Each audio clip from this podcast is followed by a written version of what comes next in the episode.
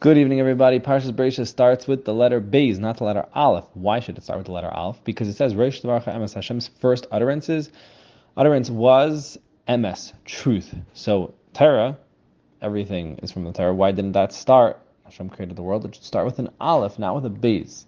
So the Yalkut tells us that it starts with a Beis because Beis stands for bracha. Hashem wants to give us bracha. Hashem starts off the Torah with the letter Beis. But still, why not why why not start with the letter Aleph if that's what Hashem said? That's the first thing that Hashem said. It's nice that we want bracha, but why not start with what was first, which is emes? So the second, the the the following words baralikim s end off each of the last letter from those three words, spell emes. So that's where emes is. But still, should have been in the beginning. It makes sense that it should be in the beginning. Why did it start with a Beis?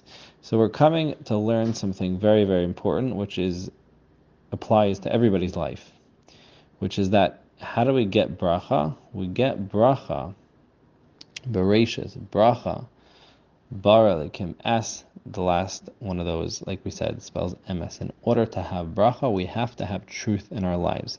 One very simple example of this is being honest in business, having honest weights, not tricking, not being deceitful, being truthful. That brings truth.